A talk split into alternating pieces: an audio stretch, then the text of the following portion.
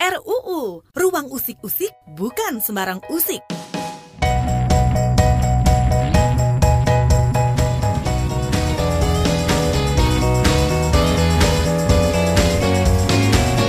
Halo, kamu mendengarkan podcast Ruang Usik-Usik. Ini adalah kerjasama koalisi seni dengan KBR. Saya Naomi Liandra.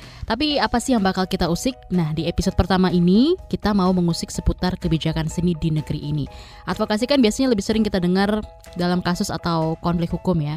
Tapi ternyata kebijakan seni itu juga perlu diadvokasi juga. Kenapa dan bagaimananya?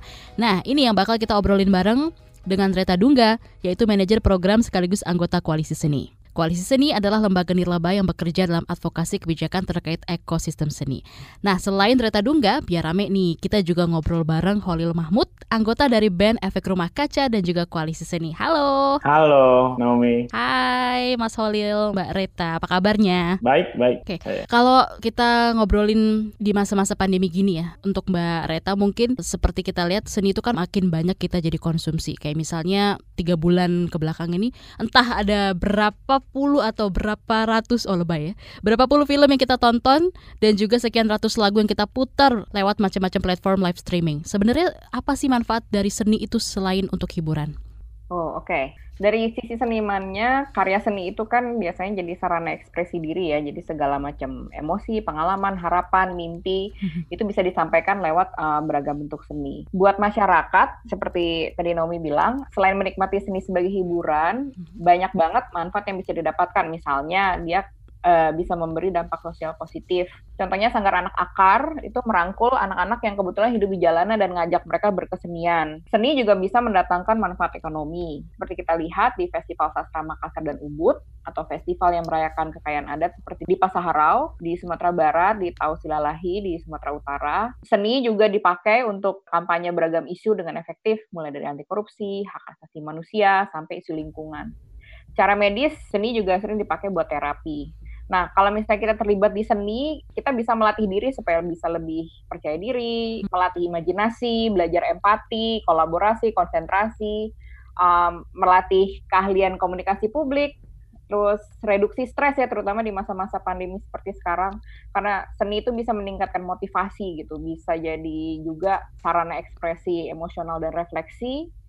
Selain itu juga bisa bikin kita bugar, uh, meningkatkan daya ingat juga um, pastinya kita jadi punya apresiasi lebih buat dunia seni budaya itu sih pentingnya um, banyak banget dampak positif ya uh, seni ya. itu untuk masyarakat tapi hubungannya dengan kebijakan tuh gimana nih mbak Rita hubungannya gini um, tahun 2018 um, koalisi seni sempat mengumpulkan 12 cerita tentang dampak seni. Jadi kita terbitkan sebagai buku dampak seni di masyarakat tahun lalu. Nah, supaya seni bisa menimbulkan dampak positif lebih luas lagi, kita hmm. perlu kebijakan untuk mendukung. Bukan cuma kebijakan pemerintahan pusat, tapi juga perusahaan swasta dan lembaga masyarakat sipil. Misalnya, apakah kebebasan berekspresi seniman dijamin oleh pemerintah, sehingga seniman bisa menggunakan kreativitasnya dalam karya. Mungkin kita masih ingat, awal tahun 2019 yeah. ada RUU Permusikan. Yes, betul. Draftnya waktu itu ada pasal yang mengancam kebebasan berekspresi sehingga ditolak publik. Nah, kehebohan itu kan bikin DPR DPR menarik draft RUU permusikan tuh. Yeah.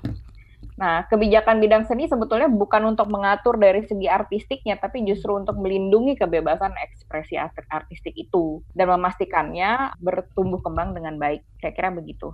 Nah, sebetulnya seni itu gimana ya kalau kita dudukan di dalam kebijakan publik, dia itu jatuhnya kayak pendidikan gitu loh. Jadi ada eksternalitas positif ya, di mana keberadaannya sering kali tidak diperhitungkan manfaat sosial atau dampak positif yang muncul. Padahal dia dirasakan oleh semua orang termasuk orang-orang yang menentang seni gitu. Tentu kita mau masyarakat luas bisa terpapar ya aneka ragam seni budaya. Karena dia akan membantu kita memahami bahwa masyarakat Indonesia ini beragam banget seperti dan seperti yang tadi saya bilang membantu kita mengasah empati.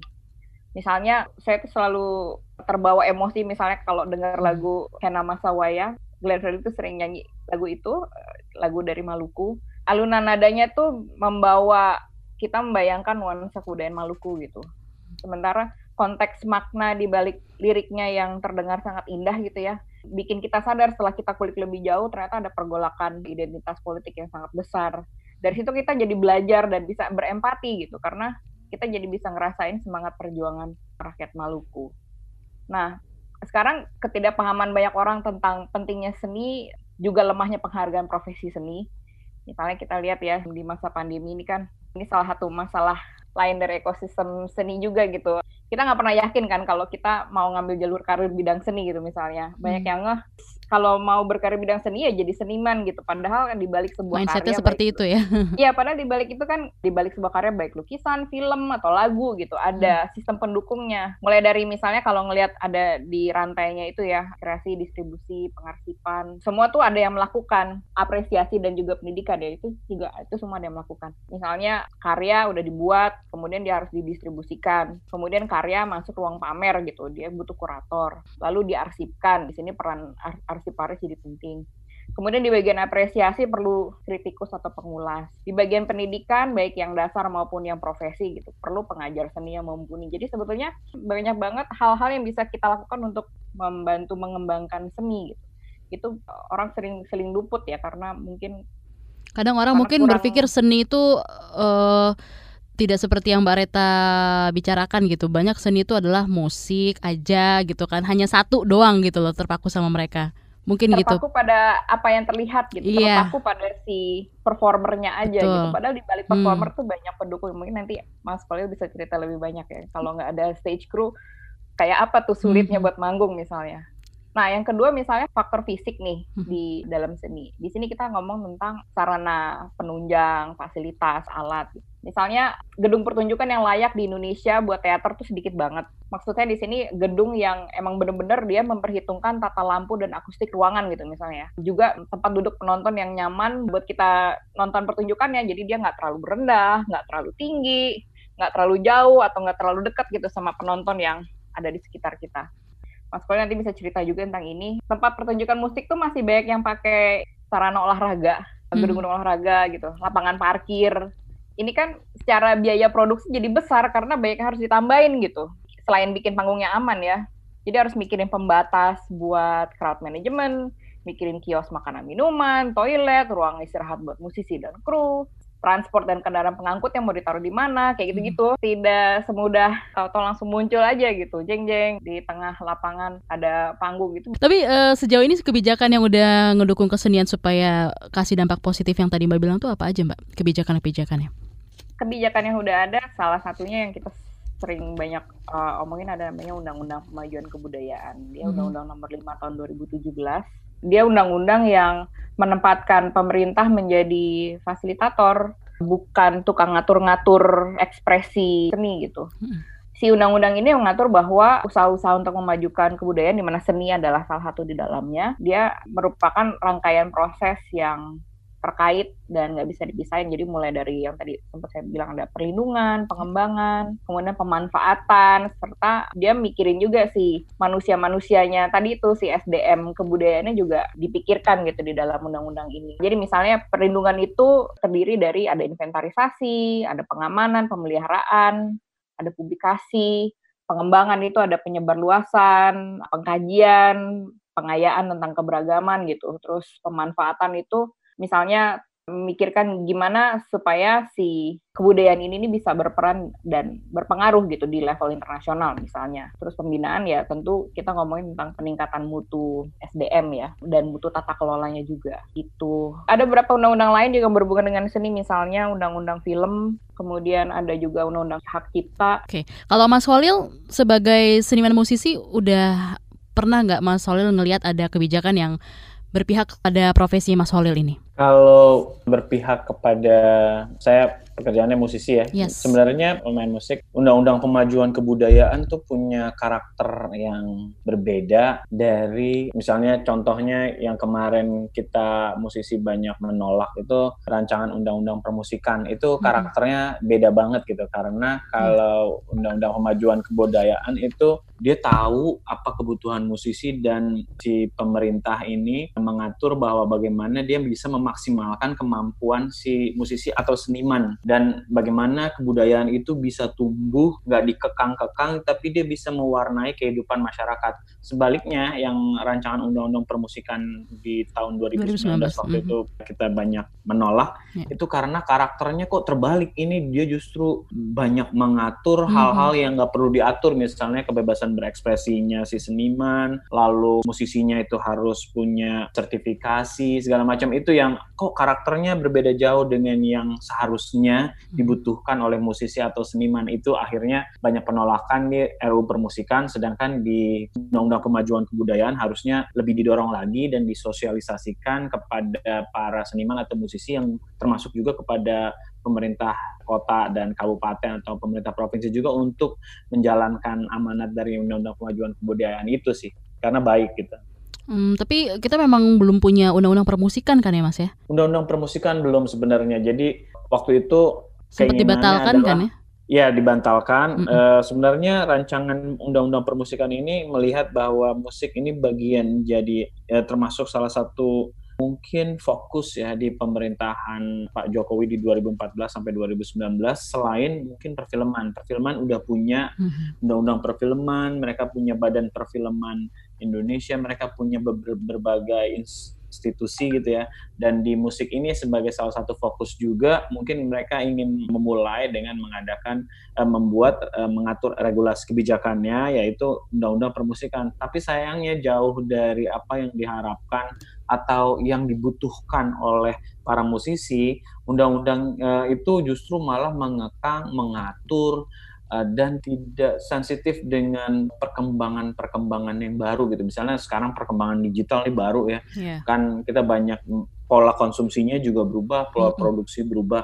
Itu tuh nggak terlihat di rancangan undang-undang itu sehingga kayak kok kayak kurang bisa menyerap semangat zaman yang sekarang gitu. Nanti jangan-jangan kalau dia udah jadi undang-undang, mm. ini ketinggalan zaman nggak kepake juga gitu. Nah, nggak iya, kepake iya. juga. Jadi memang butuh tapi kalau kita ingin tahu apa yang sebenarnya dibutuhkan harus lebih menyeluruh lagi bikin naskah akademisnya sehingga benar-benar bisa menangkap apa sebenarnya yang dibutuhkan oleh musisi sekarang. Nah, Mas Walil kan juga ikut menolak RUU permusikan yang sempat ada gitu dan ditolak. Tapi bisa cerita nggak prosesnya itu seperti apa, Mas? Sebenarnya ini saya kebetulan anggota koalisi seni juga dan mendapatkan akses untuk membaca draft rancangan undang-undang permusikan yang mungkin sudah belum diplenokan tapi sudah e, beredar di kalangan orang di kalangan musisi dan juga beberapa pihak di e, mungkin badan legislasi gitu kali ya. Mm-hmm. Uh, lalu uh, setelah membaca kok karakternya yang paling pertama banyak musisi yang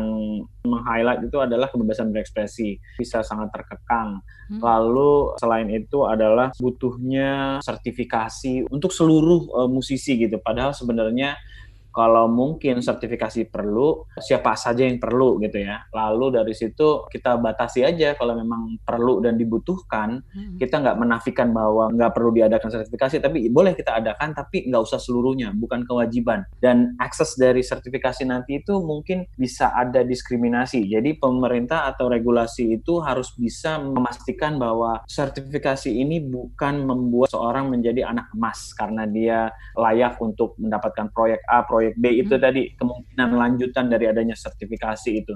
Dan sertifikasi itu bermacam-macam. Ada sertifikasi untuk penyelenggaraan musik sertifikasi untuk menerbitkan musik. Contohnya ya sekarang kan musisi ini bisa bikin musik di laptop Ya. Habis itu mereka bisa upload musiknya. Itu kan udah mensosialisasikan karya mereka ya. ya. Itu sudah begitu kayak kita napas aja gampang banget gitu. Dengan mudahnya nah, ya. dengan mudahnya dan dengan ketentuan rancangan undang-undang ini ini kayak seperti ingin menghambat itu gitu. Hmm. Bukannya mengencourage atau membuat suasana jadi semakin riuh gitu ya dengan adanya banyak karya gitu. Hmm. Ini justru dihambat harus ada izin yang bisa mempublikasikan sebuah karya adalah lembaga yang punya izin segala macam gitu. Hmm. Sebenarnya untuk beberapa hal skala yang besar mungkin perlu misalnya gini penyelenggaraan festival gitu ya hmm. perlu izin yang kayak gimana dulu nih kita misalnya kayak menyelenggarakan panggung perlu izin itu yang kayak gimana dulu kalau yang besar mengundang orang banyak perlu keselamatan, perlu berbagai macam persiapan dan infrastruktur tambahan agar penyelenggaraan bisa berjalan damai dan lancar gitu ya, aman. Hmm. Itu memang perlu mungkin ada standar-standar tertentu yang harus dipenuhi oleh event organizer. Tapi kalau sekedar tujuh belasan gitu ya panggung-panggung kecil hmm itu kan nggak perlu. Atau kawinan gitu yang mungkin protokol keamanannya sudah terpenuhi oleh gedung gitu ya. Ya dia juga nggak harus perlu uh, izin itu. Nah di rancangan undang-undang itu waktu itu nggak ada tuh semangatnya kok justru kalau ini sampai gol gitu ya bergulir undang-undangnya disetujui ini justru menghambat perkembangan musik bukan justru malah seperti yang diharapkan membuat musik jadi lebih bergairah. Oke, kita akan break dulu nanti kita akan lanjut lagi ngobrol bareng sama Mas Walil dan juga Mbak Reta setelah yang satu ini. RUU, Ruang Usik-Usik bukan sembarang usik. Ingin tahu lebih banyak lagi soal apa yang bisa kamu lakukan untuk mendukung seni? Unduh yuk, buku Seni Memberi Untuk Seni. Versi digital buku ini tersedia di website filantropi.org.id. Kamu senang dengerin podcast ini? Cari tahu lebih banyak podcast-podcast menarik lainnya di kbrprime.id.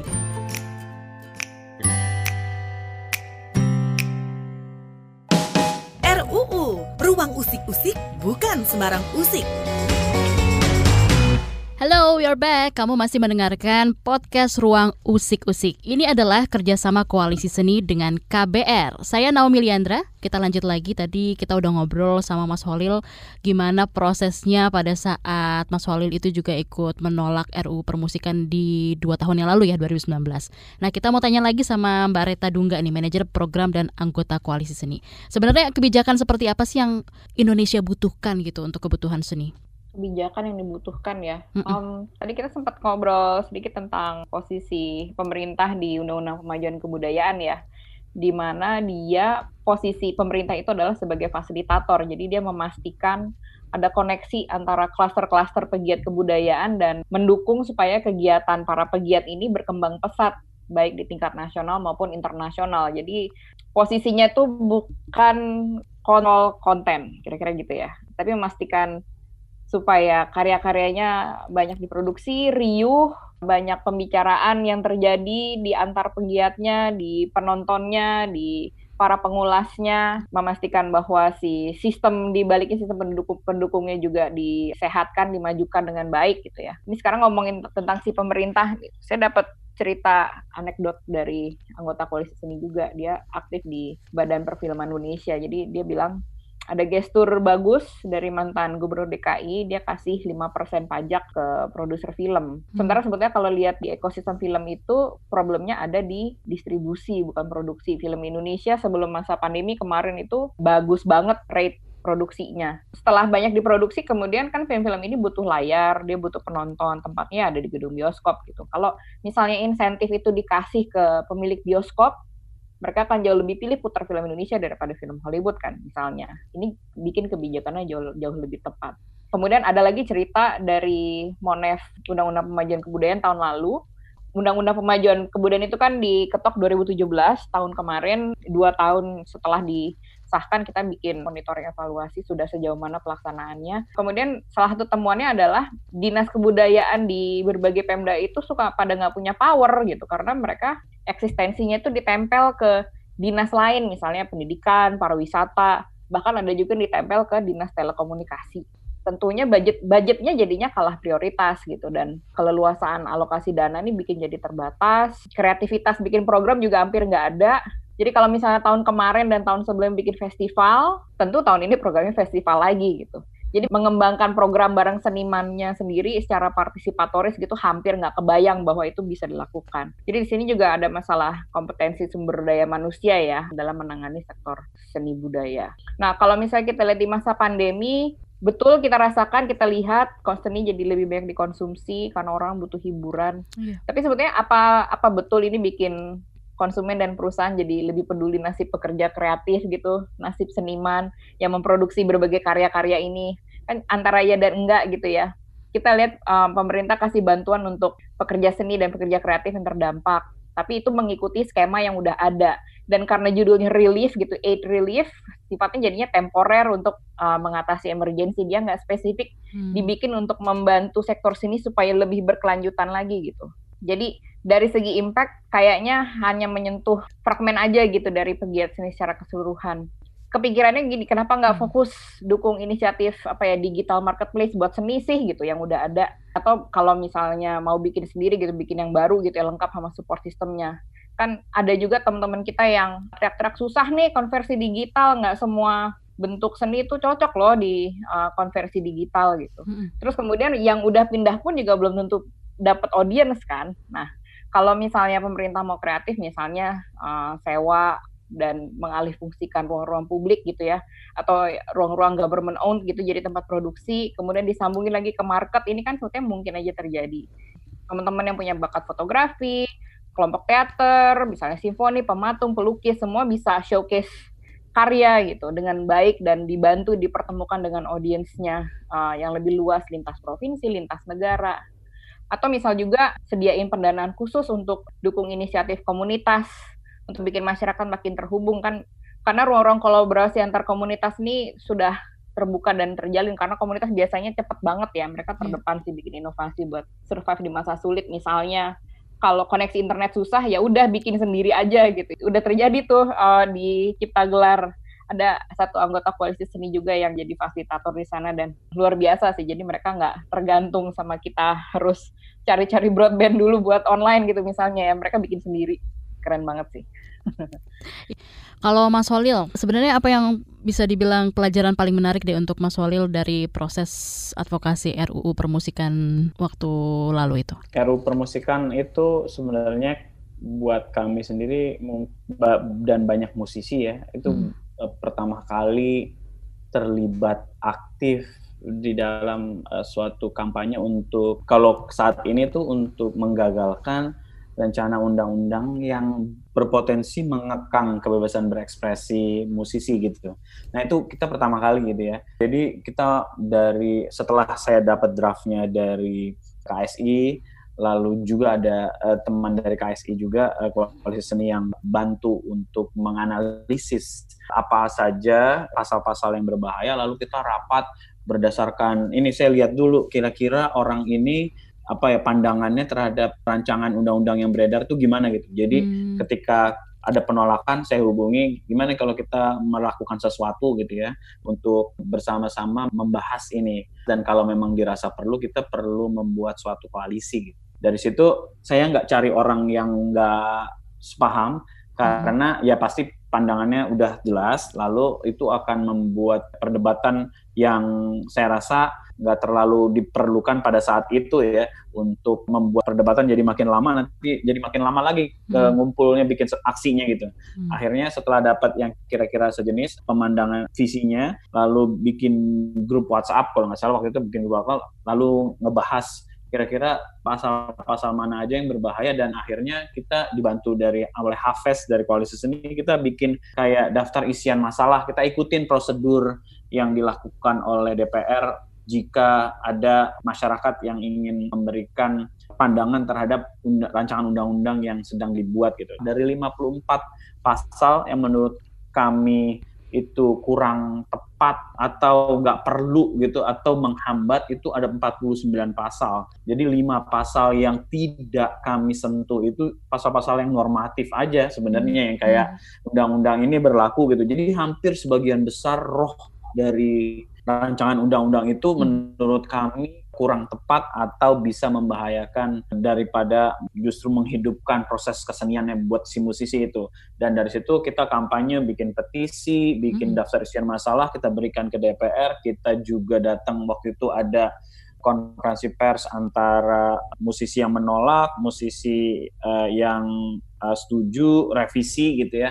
Lalu ada juga pihak uh, dari badan legislasi itu kita kampanye dan kalau nggak salah saya ingat saya kampanye lainnya itu petisi diadakan oleh Danila kalau nggak salah di ininya ya yang apa menginisiasi petisinya Danila dan mungkin bisa mencapai ratusan ribu penanda tangan petisi. Lalu kami juga akhirnya setelah di ribut-ribut itu sampai ke media massa nasional gitu, hmm. lalu pihak Balek mengundang kami untuk mendengar masukan. Lalu ya kami berikan bahwa sebenarnya secara keseluruhan rancangan undang-undang ini bukan yang kita butuhkan sekarang. Jika memang undang-undang musik diperlukan, lebih baik kita start pelan-pelan, mendengar lebih banyak masukan, dan dimulai dari naskah akademik yang kuat. Jadi dari situ nanti kita bisa punya fondasi yang kuat untuk menyusun undang-undang musik yang memang diperlukan. Tepat sasaran ya.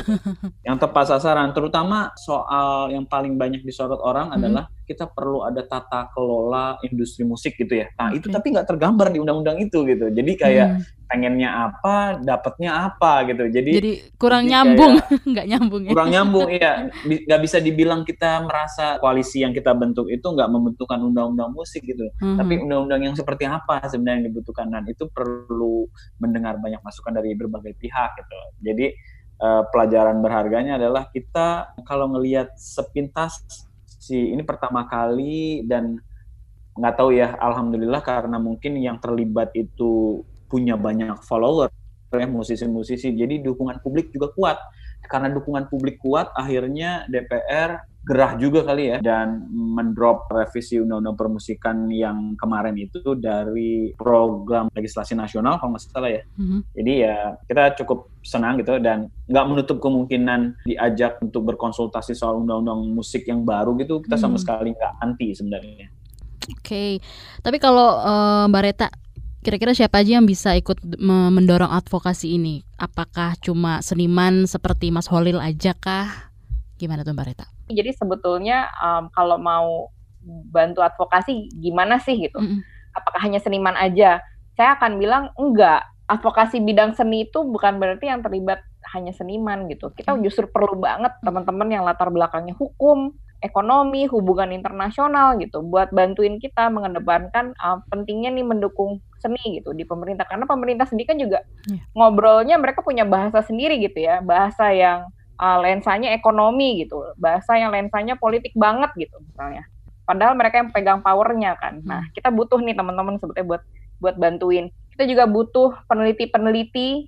Jadi teman-teman yang doyan banget neliti bidang yang kuantitatif gitu, hard data, analytics, wah dengan senang hati kalau mau bantuin. Karena data-data inilah yang kemudian akan bikin inisiatif advokasinya jadi lebih bunyi gitu. Membantu juga publik untuk lebih mengerti sebetulnya problem di ekosistem seni itu apa sih gitu. Dan government bisa kasih apa. Karena government kan biasanya mereka mau yang praktis. Oke lu butuh apa? Lu maunya apa? Berapa banyak? Berapa besar? Kalau nasional berarti levelnya berapa jadi udah maunya obrolannya udah kuantitatif gitu tapi juga bisa sih kalau misalnya teman-teman ada yang uh, tertarik dukung mau jadi anggota koalisi seniman atau bukan bisa jadi anggota selama peduli sama ekosistem seni dan siap berkontribusi sumber daya. Jadi misalnya mau berbagi pengetahuan atau jejaring, mau support donasi juga oke. Okay. Infonya nanti bisa lihat di website Koalisi Seni ya, koalisiseni.or.id atau di Instagram at koalisi seni. Terus oh ya, terus kalau misalnya lagi ada kontroversi, misalnya tadi tuh Polio cerita tentang uh, petisi yang digagas sama Danila. Nah, bisa banget bantuin tanda tangan si petisinya dan sebarin ke jaringan yang lebih luas lagi bantuin kita menyuarakan penolakan-penolakan atau dukungan-dukungan kira-kira gitu.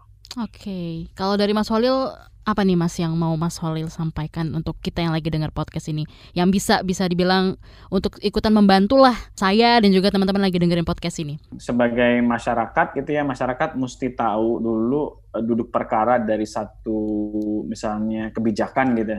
Kebijakan ini dikeluarkan karena apa, lalu uh, dari kebijakan itu kira-kira masyarakat punya pandangan bahwa ini akan membantu kebijakan itu tepat atau nggak tepat gitu untuk membuat suatu misalnya kalau musik jadi lebih berkembang gitu ya dengan adanya kebijakan itu. Tak jika mendukung ya silahkan didukung, jika menolak undang-undang itu juga apa ya mengutarakan penolakannya itu dengan berbagai argumen gitu. Nah dari hmm. situ kita tahu kan bahwa sebenarnya dukungan publik kuat atau lemah terhadap undang-undang itu dan hmm. merasa publik merasa manfaatnya lebih banyak atau lebih buruk dari itu. Jadi mengerti masalah lalu mengutarakan dan ikut. Misalnya kalau ada petisi itu tanda tangan juga, lalu kalau ada hearing atau ada konferensi pers ikut menyimak gitu ya itu kayaknya sangat membantu proses termasuk demokratisasi pembuatan kebijakan gitu. Oke, okay, jadi ternyata di balik karya seni yang keren dan juga dampak seni yang luas, memang banyak banget ternyata harus ada kebijakan yang mendukung gitu. Dari obrolan singkat dalam RUU ini, ruang usik-usik ini, kita jadi tahu nih kenapa kebijakan seni perlu diadvokasi. Thank you ya eh, Mbak Reta dan juga Mas Walil untuk ceritanya, sharingnya. Sukses terus. Sama-sama. Terima kasih. Kamu suka podcast Ruang Usik-Usik ini? Kami tunggu ya masukannya di podcast at kbrprime.id. Podcast ini bisa didengarkan di kbrprime.id, juga di Spotify, Google Podcast, dan platform mendengarkan podcast lainnya. Ikuti juga at Koalisi Seni di Instagram dan Twitter untuk update kebijakan seni Indonesia.